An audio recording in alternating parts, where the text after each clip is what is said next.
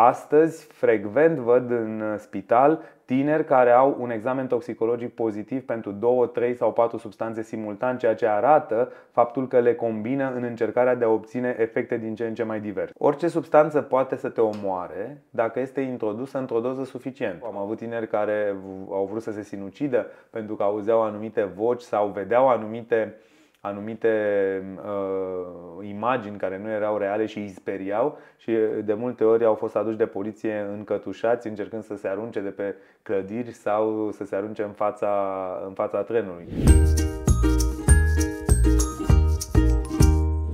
Salutare și bine ai venit în universul parental! Suntem la cel de-al doilea episod al podcastului dedicat părinților și copiilor. Eu sunt la Prodan și aș vrea astăzi să vorbim despre un subiect uh, spinos de actualitate care dă fior reci pe șirea spinării oricărui părinte, drogurile la copii. Din păcate, în România, în prezent, vârsta consumatorilor a scăzut uh, drastic până la 13 ani. Iar studiile ne spun că este foarte important să vorbim cu copiii noștri din timp și deschis despre stupefiante și despre riscurile pe care acestea le au asupra organismului. Așa că astăzi l-am invitat pe domnul doctor Radu Țincu, medic primar în cadrul secției ATI Toxicologie uh, de la Spitalul de Urgență Floreasca. Bună ziua, domnul doctor, vă mulțumesc foarte mult pentru că ați acceptat invitația mea. Bună ziua, vă mulțumesc pentru invitație în primul rând.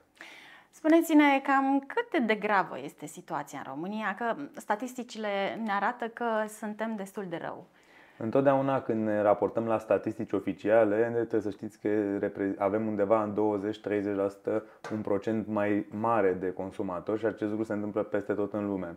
Statisticile nu reușesc să surprindă fenomenul în totalitate pentru că fie nu au cum să evalueze consumul real, pe de altă parte multe din aceste statistici, statistici sunt uh, generate în urma unor interviuri sau discuții cu adolescenții, sigur că unii dintre ei recunosc, alții nu și atunci avem un grad de abatere.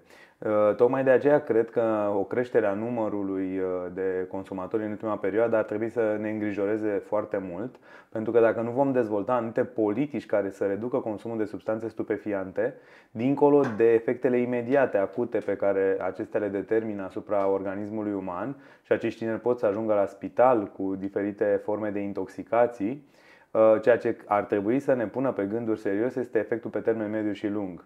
Pentru că începerea consumului de la vârsta adolescenței modifică dezvoltarea normală a creierului, modifică comportamentul. Sunt studii care ne spun, spre exemplu, că există o creștere a incidenței bolilor psihiatrice la vârsta adultă. Și atunci, dacă vom uh, asista nepăsători la acest consum din ce în ce mai intens în rândul adolescenților, ne întrebăm cum va arăta societatea peste 20 de ani când aceștia vor ajunge la vârsta adultă și vor putea să aibă anumite tulburări de comportament, anumite tulburări psihiatrice care să necesite unele dintre ele tratament. Deci mai degrabă, cred că dincolo de efectele imediate care, sigur, sunt foarte alarmante, sunt clar în categoria de breaking news, Uh, cred că această predicție pe termen lung ar trebui să fie cea de la care pornim, iar autoritățile statului trebuie să privească cu foarte mare responsabilitate viitorul societății în ansamblul ei. Dumneavoastră știu că um, sunteți avocatul, ca să zic, uh, al introducerii unor teste în școli, da? ca să poată cumva să, cum a zis, ca o măsură de coerciție, da? să sperie un pic mm-hmm. măcar. Da, testele din școli trebuie privite nu ca o activitate polițienească. Testele din școli, care din punctul meu de vedere ar trebui să fie obligatorii. În momentul în care uh, ești înscris la o instituție de învățământ, e clar că trebuie să respecti niște reguli, uh, ai foarte multe drepturi, dar trebuie să ai și niște obligații. Uh, efectuarea unui test toxicologic la un adolescent, la școală, la liceu, trebuie să nu îl pedepsească, Uh, pedeapsa, pedeapsa chiar penală, nu rezolvă adicția. Faptul că îl amendăm sau chiar mai rău îl putem băga în închisoare nu îi rezolvă problema. El are o problemă de consum și uh, această, această, aceste repercursiuni legale nu schimbă cu nimic adicția, pentru că dacă vreți, adicția este o boală, este o patologie, este generată de receptorii pe care acționează aceste substanțe, receptori care la un moment dat uh, uh, impun așa zisele simptome de sevraj. Deci eu nu, nu văd aceste teste ca o modalitate de a-i pedepsi pe tineri. Nu văd uh, aceste teste ca o modalitate de a-i stigmatiza. Testele trebuie să fie efectuate, rămân anonime și ar trebui să rămână anonime în instituția de învățământ, dar ele trebuie să fie transmise familiei. Orice părinte normal, în momentul în care primește un test toxicologic pozitiv al copilului lui, va lua niște măsuri raționale. Iar măsura rațională este ca acest copil să fie evaluat de medic, să fie evaluat de psiholog, să fie evaluat de psihiatru în încercarea de a opri dezvoltarea adicției. Pentru că dacă la vârsta de 15-16 ani consumă așa zise droguri ușoare în limbajul lor, cannabis sau uh, uh, anumite așa zise etnobotanice care n-au nicio legătură. Etnobotanicele n-au legătură cu această terminologie. Nu sunt nici naturale, nu sunt nici derivate din plante și nu sunt nici legale pentru că ele sunt uh, substanțe de sinteză. Deci dacă vom uh, depista un copil la vârsta de 16-17 ani consumând astfel de substanțe și se va interveni, el nu va ajunge ca la 23-24 de ani să aibă poliadicție, adică dependențe de mai multe substanțe, cum se întâmplă. Astăzi, frecvent văd în spital tineri care au un examen toxicologic pozitiv pentru 2, 3 sau 4 substanțe simultan, ceea ce arată faptul că le combină în încercarea de a obține efecte din ce în ce mai diverse. Pentru, că, pentru mine, ca părinte, e pf, înfiorător așa ce ziceți, dar mă gândesc, noi, părinții, trebuie să fim informați, mai departe să oferim informația copiilor noștri. Nu cred că sunt foarte mulți părinți care să știe exact um, despre stupefiante, despre riscuri, um, de câte feluri sunt, care sunt, uh, cam care sunt informațiile de bază pe care orice părinte ar trebui să le știe ca să le dea mai departe. Aveți foarte mare dreptate, informația este deficitară e deficitară la toate nivelele. Copiii, cu toate că, vedeți, e un paradox al acestei ere a informatizării și digitalizării, copiii cu care am discutat, adolescenții, uh, au informații parțial corecte sau uneori chiar eronate, ceea ce arată că fie accesează anumite surse de informație care nu sunt credibile, fie aleg doar anumite informații așa cum le convine pentru a justifica consumul. Pe de altă parte, nici părinții nu au suficiente informații. Uh, dincolo de informații, părinții mai au un lucru care uh, l-am sesizat în discuția cu acești tineri. Nu au o comunicare foarte bună cu adolescentul. Nu au o comunicare bună ca limbaj, nu au timp, poate să ofere suficientă comunicare și atunci tânărul care are nevoie de un suport psihoemoțional, E perioada adolescenței, e perioada în care există furtună hormonală. Acești tineri au nevoie ca cineva să-i asculte să înțeleagă și să rezoneze cu problemele lor. Dacă părinții nu fac asta, există o alternativă, anturajul. Anturajul reprezintă cea mai facilă alternativă pentru că sunt tot tineri de cam de aceeași vârstă, împărtășesc aceleași idealuri și uh, oferă soluții pe placul uh, tânărului respectiv. Din păcate, multe din aceste anturaje furnizează și substanțele stupefiante și atunci tânărul, ca să poată să se simtă um, acceptat într-un astfel de grup va trebui să se supună tuturor regulilor. Uh, al treilea element care duce lipsă de informație este sistemul de învățământ. Uh, profesorii nu au suficiente informații cu privire la uh, aceste substanțe, cum să recunoască anumite modificări de comportament sau anumite manifestări, astfel încât să poată trezi suspiciunea că tânărul respectiv a consumat o astfel de substanță. Deci e nevoie de foarte multă informare și de foarte multă educație medicală. Cine trebuie să o facă? Trebuie să o facă autoritățile statului. Copiii trebuie să aibă în școală programe educaționale reale, programe care să fie fructificate. Degeaba împărțim pliante, degeaba ne facem că avem o oră de dirigenție despre consumul de droguri, dacă efectul nu este perceput așa cum ar trebui sau dacă nu are niciun efect asupra tânărului respectiv. Deci este nevo- e nevoie de acest program educațional pentru elevi. Este nevoie, inspectoratele școlare și Ministerul Educației trebuie să uh, realizeze programe de instruire pentru profesori, ca ei să fie capabili să recunoască anumite modificări sugestive pentru consumul de droguri. S-a schimbat școala românească numai de acum 30 de ani. E clar că ne confruntăm cu o problemă reală și atunci profesorii nu pot să rămână cu pedagogia pe care o făceau acum 20-30 de ani. Trebuie să adaptăm aceste, aceste noțiuni pedagogice și tot ce înseamnă evaluarea tânărului în conformitate cu realitatea. Și al treilea element extrem de important îl reprezintă, într-adevăr, această testare. Testarea nu va face decât să îi informeze pe părinți din timp cu privire la Uh, faptul că un tânăr are o posibilă problemă cu consumul de substanțe stupefiante. Acum, hai să încercăm să prevenim uh-huh. ca să nu tratăm mai târziu, zic. Așa este. Bun, eu ca mamă am doi copii. Uh, băiatul meu face aproape, are aproape 11 ani. Cum abordez subiectul? Ce îi spun? Mamă, tu știi ce sunt alea droguri? Ai auzit vreodată ce ți se pare că sunt? Îl las pe el să-mi spună ce știe și apoi vin eu cu informații și dacă vin cu informații, ce informații dau că habar nu am?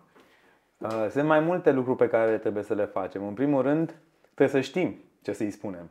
Că de multe ori e posibil ca adolescentul să știe mai mult decât părintele.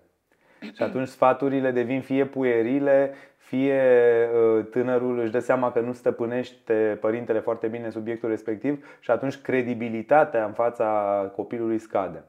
Prima greșeală pe care o fac majoritatea părinților le spun uh, adolescenților să nu te droghezi că o să te simți rău.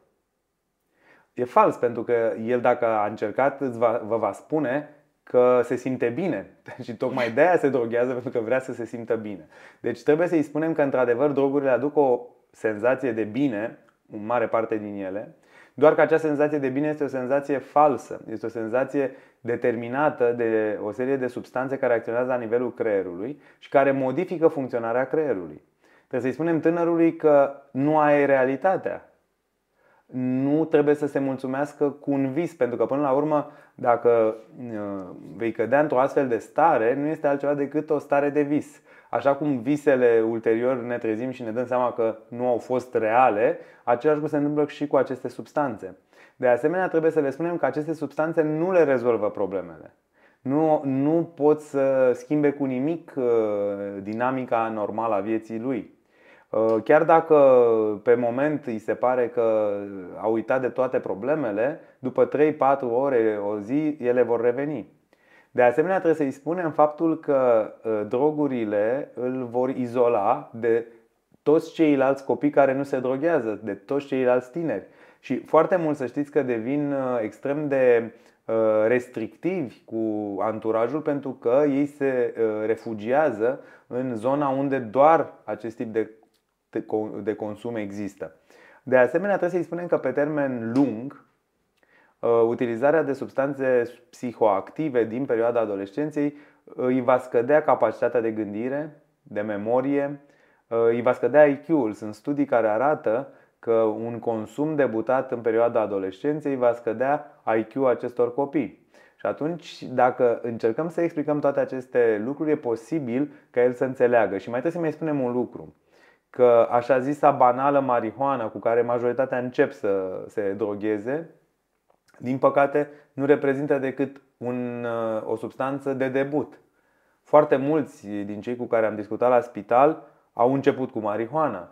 Nimeni nu se duce și ia din prima amfetamină sau nimeni nu se duce să ia din prima ketamină sau heroină. Uh, merg cu, această, cu aceste substanțe progresiv.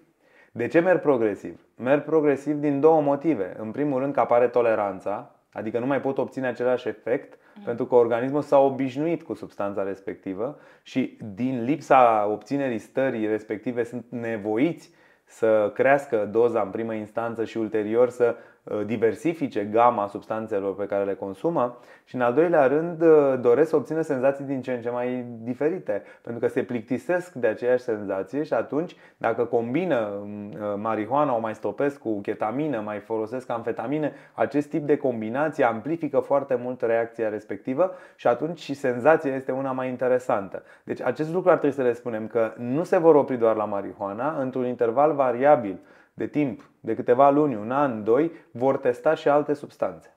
Deci sunt așa, sunt droguri pe care le poți fuma, mm-hmm. inhala, da. trage pe nas da. și uh, injecta. Și înghiți. Și înghiți. A. Vedeți că nu știu? E bine. Deci sunt de cinci feluri. Uh, eu, din câte știu, drogurile care se pot fuma nu dau dependență. Este Corect fals. Sau? Fals. Este un mit.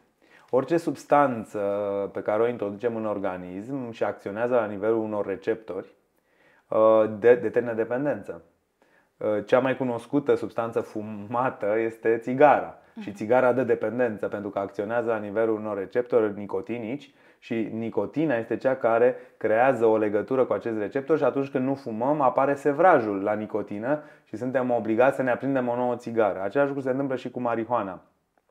Ea acționează la nivelul receptorilor cannabinoizi și cu cât obișnuim receptorii cu această substanță, cu atât vor dori să uh, se administreze mai des. Este o reacție farmacologică normală. Deci toate substanțele dau dependență.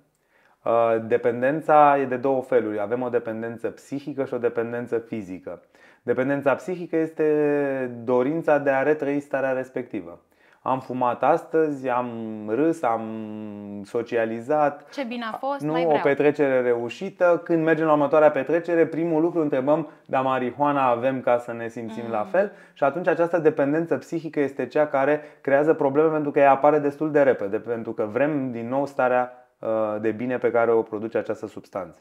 Dependența fizică este mult mai gravă pentru că atunci când se instalează, dacă nu ne administrăm substanța, avem o stare de rău, avem sevraj, avem transpirații, tahicardie, dureri musculare, o stare de moleșală, insomnie, irascibilitate și atunci e nevoie de administrarea substanței pentru a potoli toate aceste simptome. Dependența aceasta fizică se instalează mai greu, sigur diferit în funcție de tipul substanței, sunt substanțe la care e nevoie de o perioadă de câteva luni de zile pentru a se instala dependența fizică, sunt altele care e nevoie doar de câteva uh, administrări pentru a crea o astfel de dependență. Care este, din punctul dumneavoastră de vedere, cea mai periculoasă substanță? Orice substanță poate să te omoare dacă este introdusă într-o doză suficientă. Să știți că și marihuana, am avut pacienți care s-au spitalizat cu supradoză de marihuana pentru că au făcut anumite tulburări de rind cardiac din cauza stimulării în exces a sistemului nervos central. Am avut tineri care au venit cu crize epileptice după ce au folosit mai mult decât ar fi trebuit. Am avut tineri, să știți, și cu energizante tineri care au băut două, trei energizante și au venit cu tahicardie paroxistică supraventriculară, au venit uh, palizi cu hipertensiune. Deci există de la orice substanță, dacă depășești doza toxică, poți să ajungi la spital. Sigur că sunt toxicitățile diferite. E clar că nu putem compara toxicitatea de la marihuana cu toxicitatea de la heroină. Dar, în principiu, de totul diferența o face doar doza.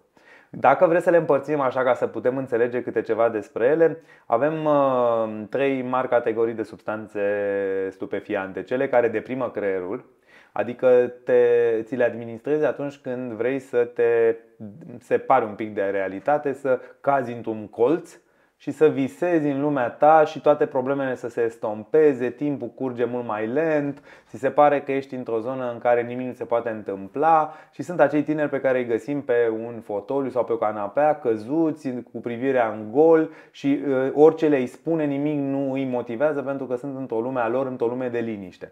În categoria acestor substanțe uh, deprimante ale creierului intră într-adevăr opioidele, intră medicația psihiatrică, pentru că de multe ori tinerii folosesc și medicamente, medicamente de uz psihiatric, alcoolul intră în aceeași categorie și de multe ori combină alcoolul cu acest tip de substanțe ca să potențeze și mai mult efectul deprimant la nivelul creierului. A doua categorie sunt cele stimulatoare, cele care, aici în categoria stimulatoare intră cocaina, marihuana, amfetaminele, metamfetaminele, cannabinoizi sintetici. Ce fac aceste substanțe stimulatoare? Creează o energie debordantă și înlătură toate obstacolele de socializare, deveni mult mai volubil, mult mai comunicativi, mult mai curajoși. Lucrul acesta predispune la accidentare. Pentru că de cele mai multe ori avem senzația că putem să facem orice, că avem puteri aproape supranaturale și că oricum nu ni se întâmplă nimic pentru că avem această energie inepuizabilă. Sunt tinerii care dansează ore întregi, fără să mănânce, fără să bea, fără să simtă oboseala. Sunt tinerii care nu dorm cu zilele pentru că aceste substanțe le stimulează creierul în exces. Și a treia categorie sunt cele halucinogene și aici mai, sunt ciupercile halucinogene care sunt de origine, să spunem, naturală, dar cu toxicitate la nivelul creierului sau anumite medicamente de sinteză capabile să inducă halucinații. Acestea sunt și mai periculoase pentru că, ă, dincolo de faptul că ă, nu mai percep realitatea la fel de bine și cu aceeași acuratețe, ă, poți să ai halucinații auditive, vizuale, poți să îți faci rău. Am avut tineri care au vrut să se sinucidă pentru că auzeau anumite voci sau vedeau anumite anumite uh, imagini care nu erau reale și îi speriau și de multe ori au fost aduși de poliție încătușați încercând să se arunce de pe clădiri sau să se arunce în fața, în fața trenului. Deci sunt, cam aceasta ar fi plaja de uh, substanțe pe care le putem accesa, cele care deprimă, cele care stimulează și cele care uh, produc halucinații și delir. Ați văzut multe Bănuiesc că în, în spital zi. aveți o grămadă de cazuri. Presupunând că se uită la acest podcast și adolescenți. Ce le-ați spune? Ce ați văzut acolo v-a impactat și vreți să le transmiteți? Că aceste stupefiante nu uh, fac parte din ceea ce ei cred din uh, libertatea lor. Mulți, mulți tineri cred că uh, dacă le interziți să consume, le iei libertatea și eu le spun tot timpul că doar drogurile ți-au luat libertatea, pentru că dintr-un om liber, dintr-un om care poți să fii stăpân pe propria ta viață, dintr-o dată vei deveni robul unei astfel de substanțe. De fapt, drogurile sunt cele care ți-au libertatea, nu încercarea autorităților de a opri consumul de droguri. Uh, în al doilea rând, toți, absolut toți, sfârșesc până la urmă la spital cu complicații severe complicații care le pot pune viața în pericol. Am avut tineri care au făcut stop respirator, am avut tineri care au venit cu stop cardiorespirator după o supradoză și care au rămas cu sechele neurologice. Dintr-un tânăr normal au avut nevoie de recuperare neurologică timp de luni de zile. Am avut tineri care au venit cu episoade psihotice acute, cu delir și halucinații și au necesitat tratament psihiatric câteva săptămâni internați într-un spital de psihiatrie. Deci viața lor se va schimba radical se va ajunge până la urmă să aibă aceste complicații, iar aceste complicații le vor fura toată bucuria de a trăi tinerețea și toată libertatea lor de a trăi această, această viață. Pe de altă parte, mulți dintre ei recurg și la infracționalitate, pentru că aceste substanțe necesită bani din ce în ce mai mulți. Uh, acești bani nu se pot obține de multe ori și atunci fie uh, fură de la părinți, fie fură de la ceilalți. Și nu în ultimul rând să nu uităm faptul că mulți din cei care au fost prinși uh, producând accidente de circulație au fost sub influența uh, drogurilor. Știm foarte clar că pedepsirea este cu închisoarea dacă vei produce un accident sub influența acestor substanțe. Deci iată cum uh, astăzi ești un om normal și crezi că dacă fumezi o marihuana sau iei o amfetamină e o chestie uzuală, normală și mâine poți să ajungi fie la spital cu o complicație, fie poți să ajungi la psihiatrie cu o tulburare din aceasta psihotică sau poți să ajungi la pușcărie pentru că ai omorât pe cineva, fie că ai vrut să-l jefuiești, fie că ai produs un accident. Ce vă spun adolescenții dumneavoastră ca medic? Surprinzător, mulți dintre ei uh, îmi spun că nu înțeleg de ce au venit la doctor. Adică? Nu vorbim de cei care ajung în stare gravă. Aha. Vorbim de cei care mai vin cu părinții că nu știu părinții cum să rezolve problema. A, și îi aduc direct la Îi aduc să stăm de vorbă și să vedem dacă găsim o soluție. Și mulți îmi spun, dar nu înțeleg de ce m-au adus. Adică mi se pare că s-a deculpabilizat atât de mult în percepția socială consumul de substanțe stupefiante încât lor li se pare chiar absurd să vii la doctor că aș avea vreo problemă. Mi-au spus foarte mulți ce fac, fumez și de două, trei ori pe săptămână. Dar nu fumez doar eu, fumează și cei din jurul meu. Și atunci această lipsă de um, conștientizare a riscului îmi spune că fenomenul pare unul normal. Uh, adică cred că putem din discuția cu ei să uh, acum câțiva ani de zile îmi spuneau că poate beau un pic mai mult la o petrecere și părea normal. Iată că acum nu mai e doar că beau un pic la o petrecere, li se pare absolut normal să fumeze sau să iau amfetamină sau să tragă o linie de cocaină. Deci începem să uh, am lăsat cu această libertate prost înțeleasă să ajungem ca anumite obiceiuri care sunt extrem de periculoase să devină o normalitate. Pe de altă parte, mulți din cei cu care am discutat au o problemă totuși cu familia, există un conflict un conflict de comunicare. Îi spun că părinții nu înțeleg, părinții nu îi susțin, părinții uh, nu sunt alături de ei. Să știți că lipsa părinților mm, am identificat-o la foarte mulți tineri. Mi-au spus că părinții lor nu vorbesc cu ei, uh, de obicei îi ceartă, de obicei uh, um, vin cu reproșuri la adresa lor, fără să îi înțeleagă și să facă un efort să vadă care sunt problemele pe care uh, copilul respectiv le aduce în discuție. Al treilea lucru pe care mi l-au uh, spus și aici sunt uh, deficiențele de informare, eu folosesc doar droguri ușoare, au această tendință de a le împărți în droguri ușoare și droguri grele, spunându-vă mai devreme că totul depinde doar de doză. Da. Sau de susceptibilitate. Sunt copii care au anumite boli epilepsie, de exemplu. Un copil cu epilepsie va avea risc mai mare să dezvolte crize convulsive dacă se supune la, un astfel de, la o astfel de substanță. De asemenea, cei care au anumite boli cardiace, boli cardiovasculare, pot să dezvolte tulburări de rin cardiac și așa mai departe. Al doilea, al treilea lucru pe care mi-l spun uh, și uh, e frecvent această, această percepție, eu mă pot lăsa oricând. Hmm, da, am auzit-o de multe ori, așa spun. Da, pentru că ei au senzația că, adică vor în continuare, vedeți, îi deranjează să le spui că sunt subjugați de mhm, substanță uh-huh, uh-huh. și tocmai de aceea vin și îți spun uh, eu mă pot lăsa oricând. Și sigur, cu mulți dintre ei fac un, facem un pariu și le spun ok, uite, ne vedem peste două săptămâni, dar te rog să fii sincer să vii să-mi spui de câte ori ai fumat sau ai consumat până atunci. Și invariabil când se întorc peste două săptămâni sau peste trei săptămâni îmi spun am, am consumat. Pentru că nu se pot lăsa. Uh, dependența aceasta psihică este foarte mare.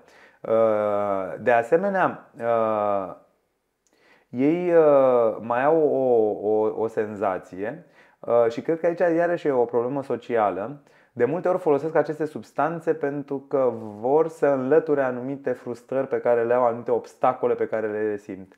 Și unul dintre ele este comunicarea.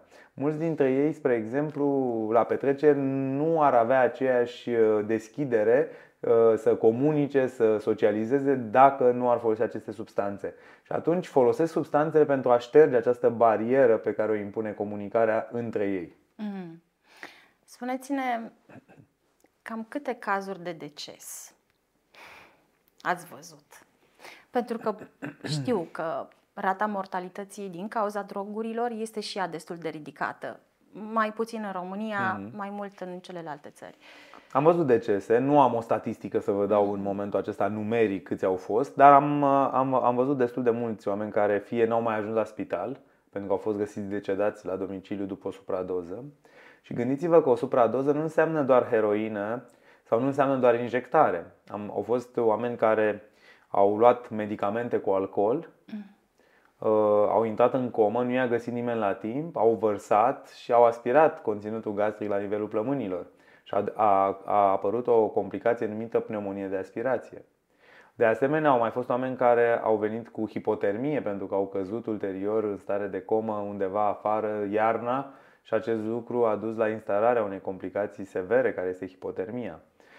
Am avut tineri care chiar dacă au fost salvați pentru că i-au resuscitat colegii de la uh, Zmurd Uh, au avut sechele neurologice foarte mari. Oprirea activității cardiace uh, cu lipsa de oxigenare a creierului determină sechele neurologice importante. Am avut acum câțiva ani de zile un tânăr, cred că avea 29 de ani, un stop resuscitat tot printr-o supradoză la domiciliu, care nici astăzi nu s-a recuperat complet. Nu-și mai amintește, are tulburări de gândire, tulburări de memorie, nu poate merge foarte, uh, foarte uh, bine singur și are nevoie de ajutor să se deplaseze. Toate aceste lucruri din cauza opririi activității cardiace și a privării de oxigen a creierului. Deci când vorbim, nu trebuie să vorbim doar de decese, ci trebuie să vorbim de sechelele care apar după un astfel de episod. Pentru că degeaba omul este viu dacă are o calitate a vieții mult diminuată comparativ cu omul de dinainte. Uh-huh. Uh, să presupunem că sunt părinți care trec prin asta cu copiii lor.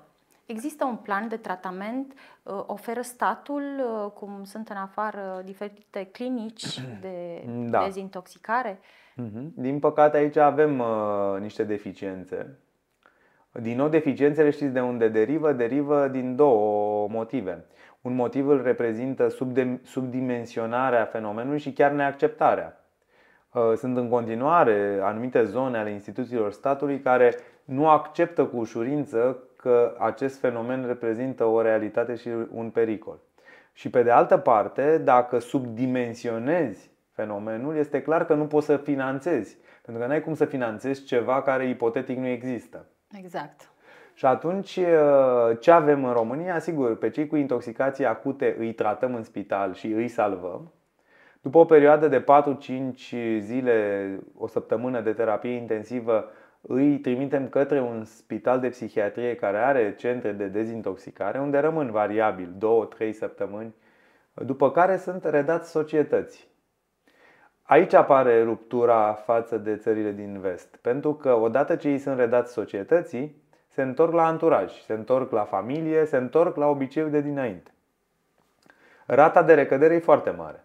Am avut tineri care s-au externat astăzi dintr-un centru de dezintoxicare și tot astăzi au ajuns la mhm. Spital cu supradoză, ceea ce arată că nu e suficientă doar această gestionare timp de 3-4 săptămâni a acestui pacient. E nevoie de acele programe de reintegrare socială în care ei să fie cuprinși în programe de reabilitare, unde să fie evaluați periodii de psihologi, psihiatri, sunt grupuri de lucru, se întâlnesc cu mai mulți consumatori, au activități comune în încercarea de a menține această, acest tratament al adicției. Pentru că dacă îi lăsăm înapoi fără niciun suport, rata de recădere e foarte mare. Eu cred că undeva peste 70-80% recad pentru că nu au acest program de reabilitare care să se întindă pe perioadă de 6 luni, 8 luni, un an de zile. Și acum că știți cazul recent uh, din uh, școli da, cu drogurile. Mă gândeam cât de periculos pentru copii sunt mici, nu știu, poate sunt la primul lor contact, habar nu au ce substanță urmează să consume și mm-hmm. ce doză. Că exact cum ziceați, dar contează foarte mult și doza. Sau poate să fie un amestec de multe ori și dealerile, pentru că până la urmă profitabilitatea este elementul central pe care și-l doresc, de multe ori diluează foarte mult substanțele și pentru că dacă se diluează o substanță nu mai are niciun efect, trebuie să adauge ceva ca să mhm. poată să obțină totuși un efect. Și atunci combină uh, marihuana, o stopesc cu tot felul de alte substanțe chimice pentru a-i crește potența și a da un efect sau uh, adaugă la substanțe de origine naturală, adaugă și substanțe chimice tocmai în încercarea de a crește eficiența și a obține o cantitate mai mare pentru a fi vândută. Uh, sigur că etnobotanicele au reprezentat, cel puțin timp de vreo 3 ani de zile, în România un dezastru. Pentru că etnobotanicele au creat o confuzie ca terminologie. Mare parte din populație credea că sunt naturale. Așa zisele magazine legale, uh, dacă totuși cumperi dintr-un magazin, uh, poți să crezi că ele sunt cumva aprobate de a fi utilizate. Și nu în ultimul rând uh, au fost ieftine față de cocaină, care este un drog de lux, etnobotanicele pot fi vândute cu 15-20 de lei și atunci accesibilitatea este mult mai mare. Doar că etnobotanicele sunt substanțe de sinteză, sunt substanțe cu toxicitate foarte mare, uh, sunt substanțe care pur și simplu au uh, prăjit creierul acestor tineri timp de ani de zile. Um, lucru care va avea repercursiuni pentru că toți neuronii distruși nu se mai recuperează. Neuronii nu au capacitatea de a se uh, recupera, de a se divide și atunci acești tineri vor avea zone nefuncționale uh, în, în creier.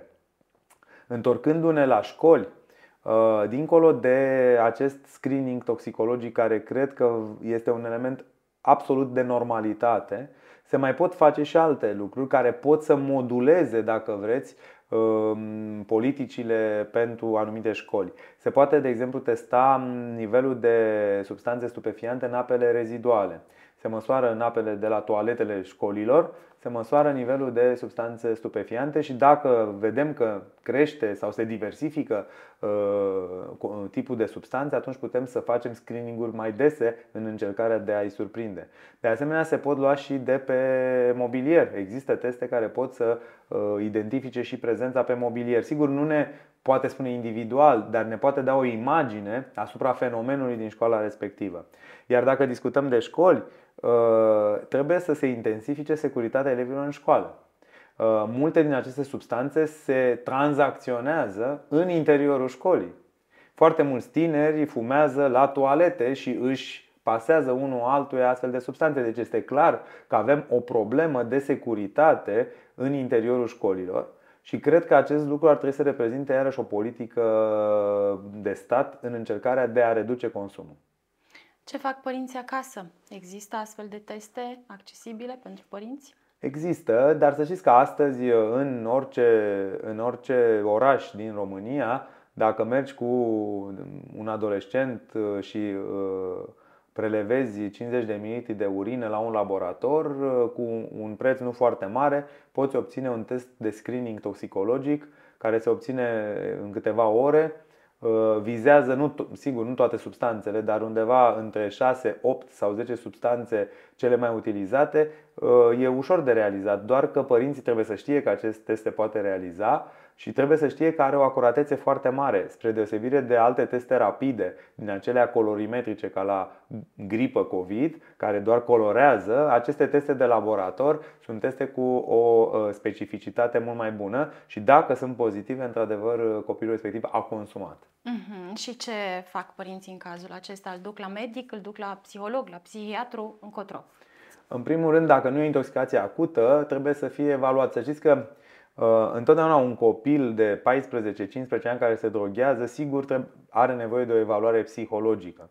Pentru că e puțin probabil să aibă o altă cauză decât una psihoemoțională.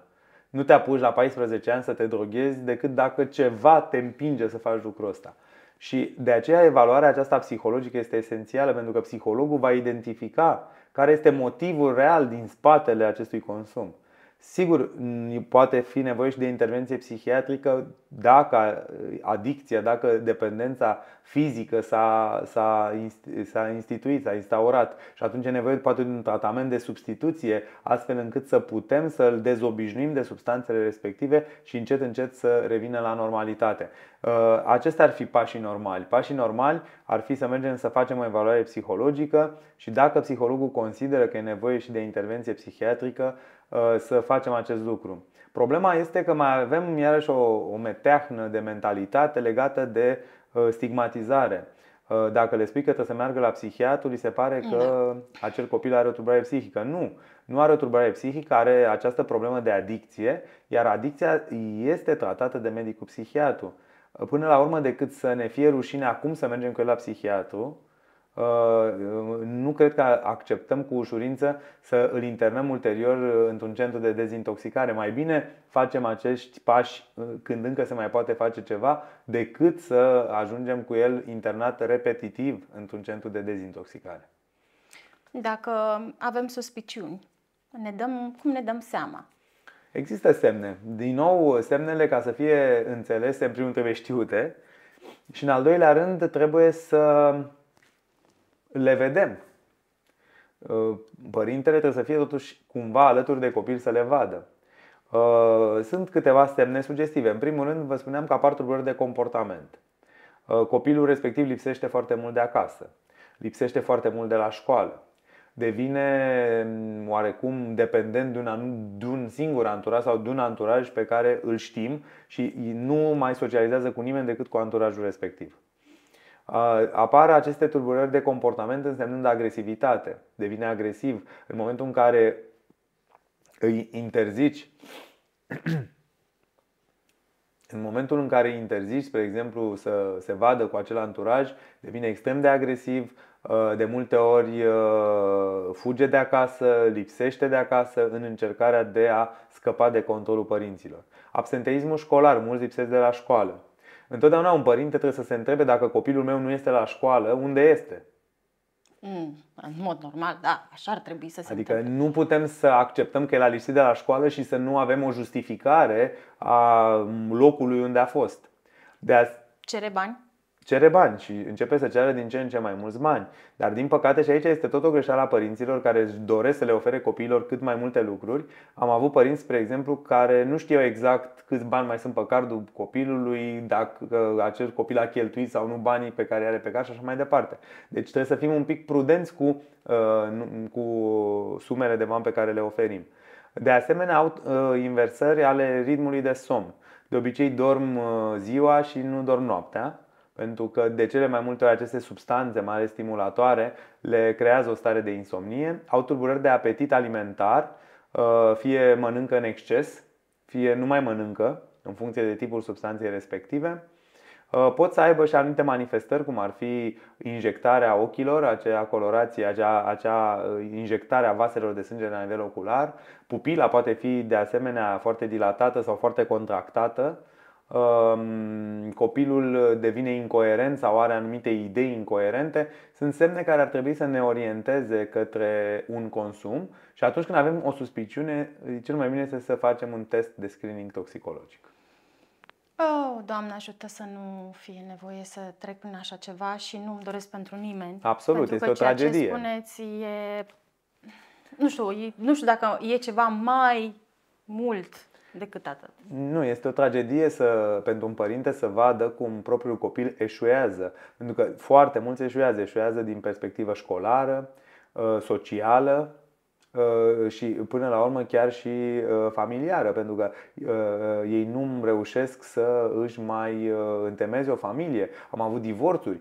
Partea aceasta familială este extrem de, extrem de dificil de gestionat. Am văzut tineri care au divorțat, tineri care și-au abandonat copiii din cauza dependenței. Și mai trebuie să mai mergem și să mai spunem un lucru, chiar dacă pare departe de un tânăr de liceu, mai ales din liceele bune, uh, să știți că bolile infectocontagioase sunt în continuare o mare problemă. Avem foarte mulți oameni care se injectează în continuare folosind aceeași seringă Majoritatea pacienților pe care îi internez în spital cu dependență de substanțe injectabile au infecții concomitente, hepatită B, hepatită C sau HIV, ceea ce ne arată că, din nou, educația medicală este deficitară. Dacă ar fi să facem un tablou al familiei din care provin uh, copiii, adolescenții care se droghează, sunt uh, din toate categoriile, să știți. Există droguri și pentru bogați, există droguri și pentru săraci. Uh, ceea ce este surprinzător este că tot timpul m-am întrebat uh, uh, de ce un om cu un nivel economic scăzut se droghează pentru că asta nu face decât să-l sărăcească și mai mult. Exact. Dar o face tocmai pentru că îi se pare că îi rezolvă pe moment problema aceasta financiară. De asemenea, sunt mulți care se droghează din probleme sentimentale.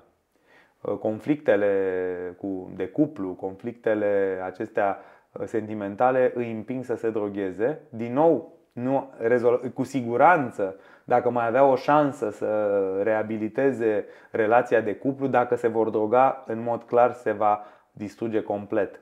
Uh, cei care sunt din categoriile sociale ridicate sau economice ridicate se droghează de obicei recreațional la petreceri, festivaluri, o fac pentru o mai bună socializare și o fac într-adevăr cu droguri mai scumpe, cum e cocaina, cum sunt amfetaminele, LSD-ul, droguri care evident sunt utilizate pe scară mai restrânsă pentru că sunt foarte scumpe. Atunci ce facem? Nu-i mai lăsăm la festivaluri? Sau îi lăsăm și nu le dăm bani la ei? Îi lăsăm la festivaluri, dar vedeți, trebuie să. Uh, în România a pierdut, uh, din păcate, lupta cu educația. Ceea ce pățim acum arată faptul că nu am reușit să avem un sistem educațional suficient de bun. M-a întrebat cineva dacă legalizarea ar fi o soluție. Pentru o societate ca pentru societatea românească de acum, nu. Pentru că societatea românească nu va înțelege care este scopul unei legalizări. Noi avem probleme majore cu medicamentele, consumul de antibiotice, nu înțelegem în continuare lucruri fundamentale care țin de educația sanitară. Și atunci nu o să putem să regalizăm anumite substanțe pentru că dacă nu avem o pregătire suficientă a populației, vă dați seama că efectul va fi unul total imprevizibil și greu de controlat. Eu cred că primul pas Uh, pe care trebuie să-l facem și trebuie să-l facem de mult este să avem aceste ore de educație medicală în școli care să înceapă de la uh, clasele primare, clasele 1-4, în care trebuie să le explicăm copiilor despre droguri, trebuie să le explicăm despre riscurile drogurilor, trebuie să le explicăm despre bolile cu transmitere sexuală. Toate aceste subiecte tabu Uh, degeaba ne ascundem de ele, pentru că ele sunt în realitatea noastră. Da, dar sunt voci care spun că, domnule, cum e și la educația sexuală, nu-i vorbesc copilului despre sex ca să nu se apuce să-l facă. Unui copil care deja l-a făcut. Probabil. Aici Așa și este, despre droguri. Aici este nu-i problema. vorbesc despre droguri ca nu cumva să fie tentat să le încerce. Aici este problema. Problema este că uh, de multe ori uh, politica societății românești este de a ascunde sub preș problemele reale. Faptul că le ascundem sub preș nu înseamnă că ele nu există. E clar că tinerii la 12-13 ani fumează marihuana pentru că vin la spital cu supradoze, e clar că și încep activitatea sexuală, că de aceea avem avorturi și avem sarcini nedorite la tinere de 12-13 ani. Deci nu putem să ne închidem într-o, într-o cochilie și să nu vrem să vedem realitatea. Iar toate aceste lucruri se întâmplă pentru că nu îi informăm. Degeaba îi lăsăm să caute singuri, pentru că nu putem controla procesul de învățare a noțiunilor respective. Și atunci ne trezim. De, de ce credeți că o tânără sau un tânăr ajung să aibă o sarcină nedorită? Tocmai pentru că nu au fost suficient de bine informați. Exact. Să știți că țările din uh, vest, unele care au legalizat drogurile în scop recreațional, au mai puține supradoze decât noi. Pentru că oamenii ăia, timp de 10, 15, 20 de ani, au fost educați permanent, astfel încât să nu ajungă să moară din cauza acestor substanțe. Mhm. Atunci, um, noi părinții suntem datori și vrem, normal, nu, nu ca pe o datorie, neapărat să le vorbim copiilor deschis, le explicăm despre plaja de droguri, mm-hmm. să fim lângă ei, să fim lângă ei, să-i ascultăm, să-i auzim, nu? să-i înțelegem. Da, da. Uh, ne recomandați, nu știu, materiale didactice, abar n-am. Există așa ceva? În România nu prea sunt, pentru că da. nu stau. Da, ne folosim de resursele de, de pe resursele internet. de pe internet. Sunt uh, o serie întreagă de materiale în, disponibile în limba engleză care încearcă să le arate tinerilor efectele adverse. Trebuie să înțelegem, trebuie să le explicăm permanent, iar atunci când avem suspiciuni, trebuie să acționăm. Imediat. Absolut. Trebuie să acționăm și uh, nu trebuie să ne simțim uh, stigmatizați și nu trebuie să ne simțim rușinați că avem un copil care a consumat o substanță. E mai bine să ne asumăm lucrul ăsta și să încercăm să oprim uh, acest proces decât să uh, ne trezim ulterior într-un moment în care nu se mai poate face mai nimic. Uh, indiferent, uh, uh, mulți părinți îmi spun, este imposibil să consume. Am avut teste toxicologice și părinții au spus, dar nu cred, mai putem face încă unul? Ok, am repetat testul tocmai ca să le demonstrez că era corect realizat. Și abia după al doilea test au început să își pună probleme legate de, de faptul că într-adevăr exista o problemă. Deci eu cred că uh, trebuie să avem mai multă responsabilitate, trebuie să dedicăm mai mult timp împreună cu copiii, dar să știți că fără politici uh, publice nu o să putem controla fenomenul. Uh, fenomenul nu poate fi stopat, nici o țară n-a reușit să-l stopeze. Însă ceea ce trebuie să facem este să, să decelerăm această tendință și să reușim ca pe acești tineri să învățăm cum să se ferească într-o lume a substanțelor stupefiante. Să vă audă Dumnezeu. Mulțumesc. să reușim să învățăm. Vă mulțumesc foarte mult pentru că ați urmărit până la capăt acest episod. Um, vă rămân datoare cu atâtea sfaturi, vă Mulțumesc. rămânem datori. Mulțumesc, sper ca măcar dacă, nu știu, 5, 10, 15 oameni vor rămâne cu aceste informații, e un câștig al acestui podcast. Mulțumesc mult și ați demitizat niște mituri și pentru asta vă sunt uh, datoare că vă spuneam că nu sunt atât de pricepută. Acum știu mai multe, vă mulțumesc foarte mult. Ne vedem data viitoare la episodul următor din Universul Parental. Toate bune!